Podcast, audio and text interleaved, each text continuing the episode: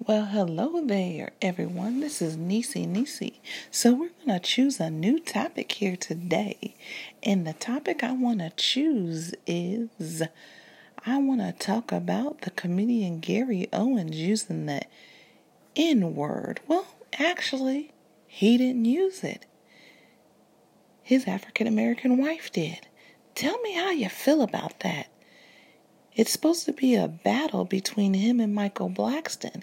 Michael Blackston, Blackston, excuse me, dared him to call him the N word, said he wouldn't. So this Caucasian man who's married to an African American woman had his wife do it. Come on and respond. Message me. Feel free. I'm waiting. Let's hear what people have to say about this.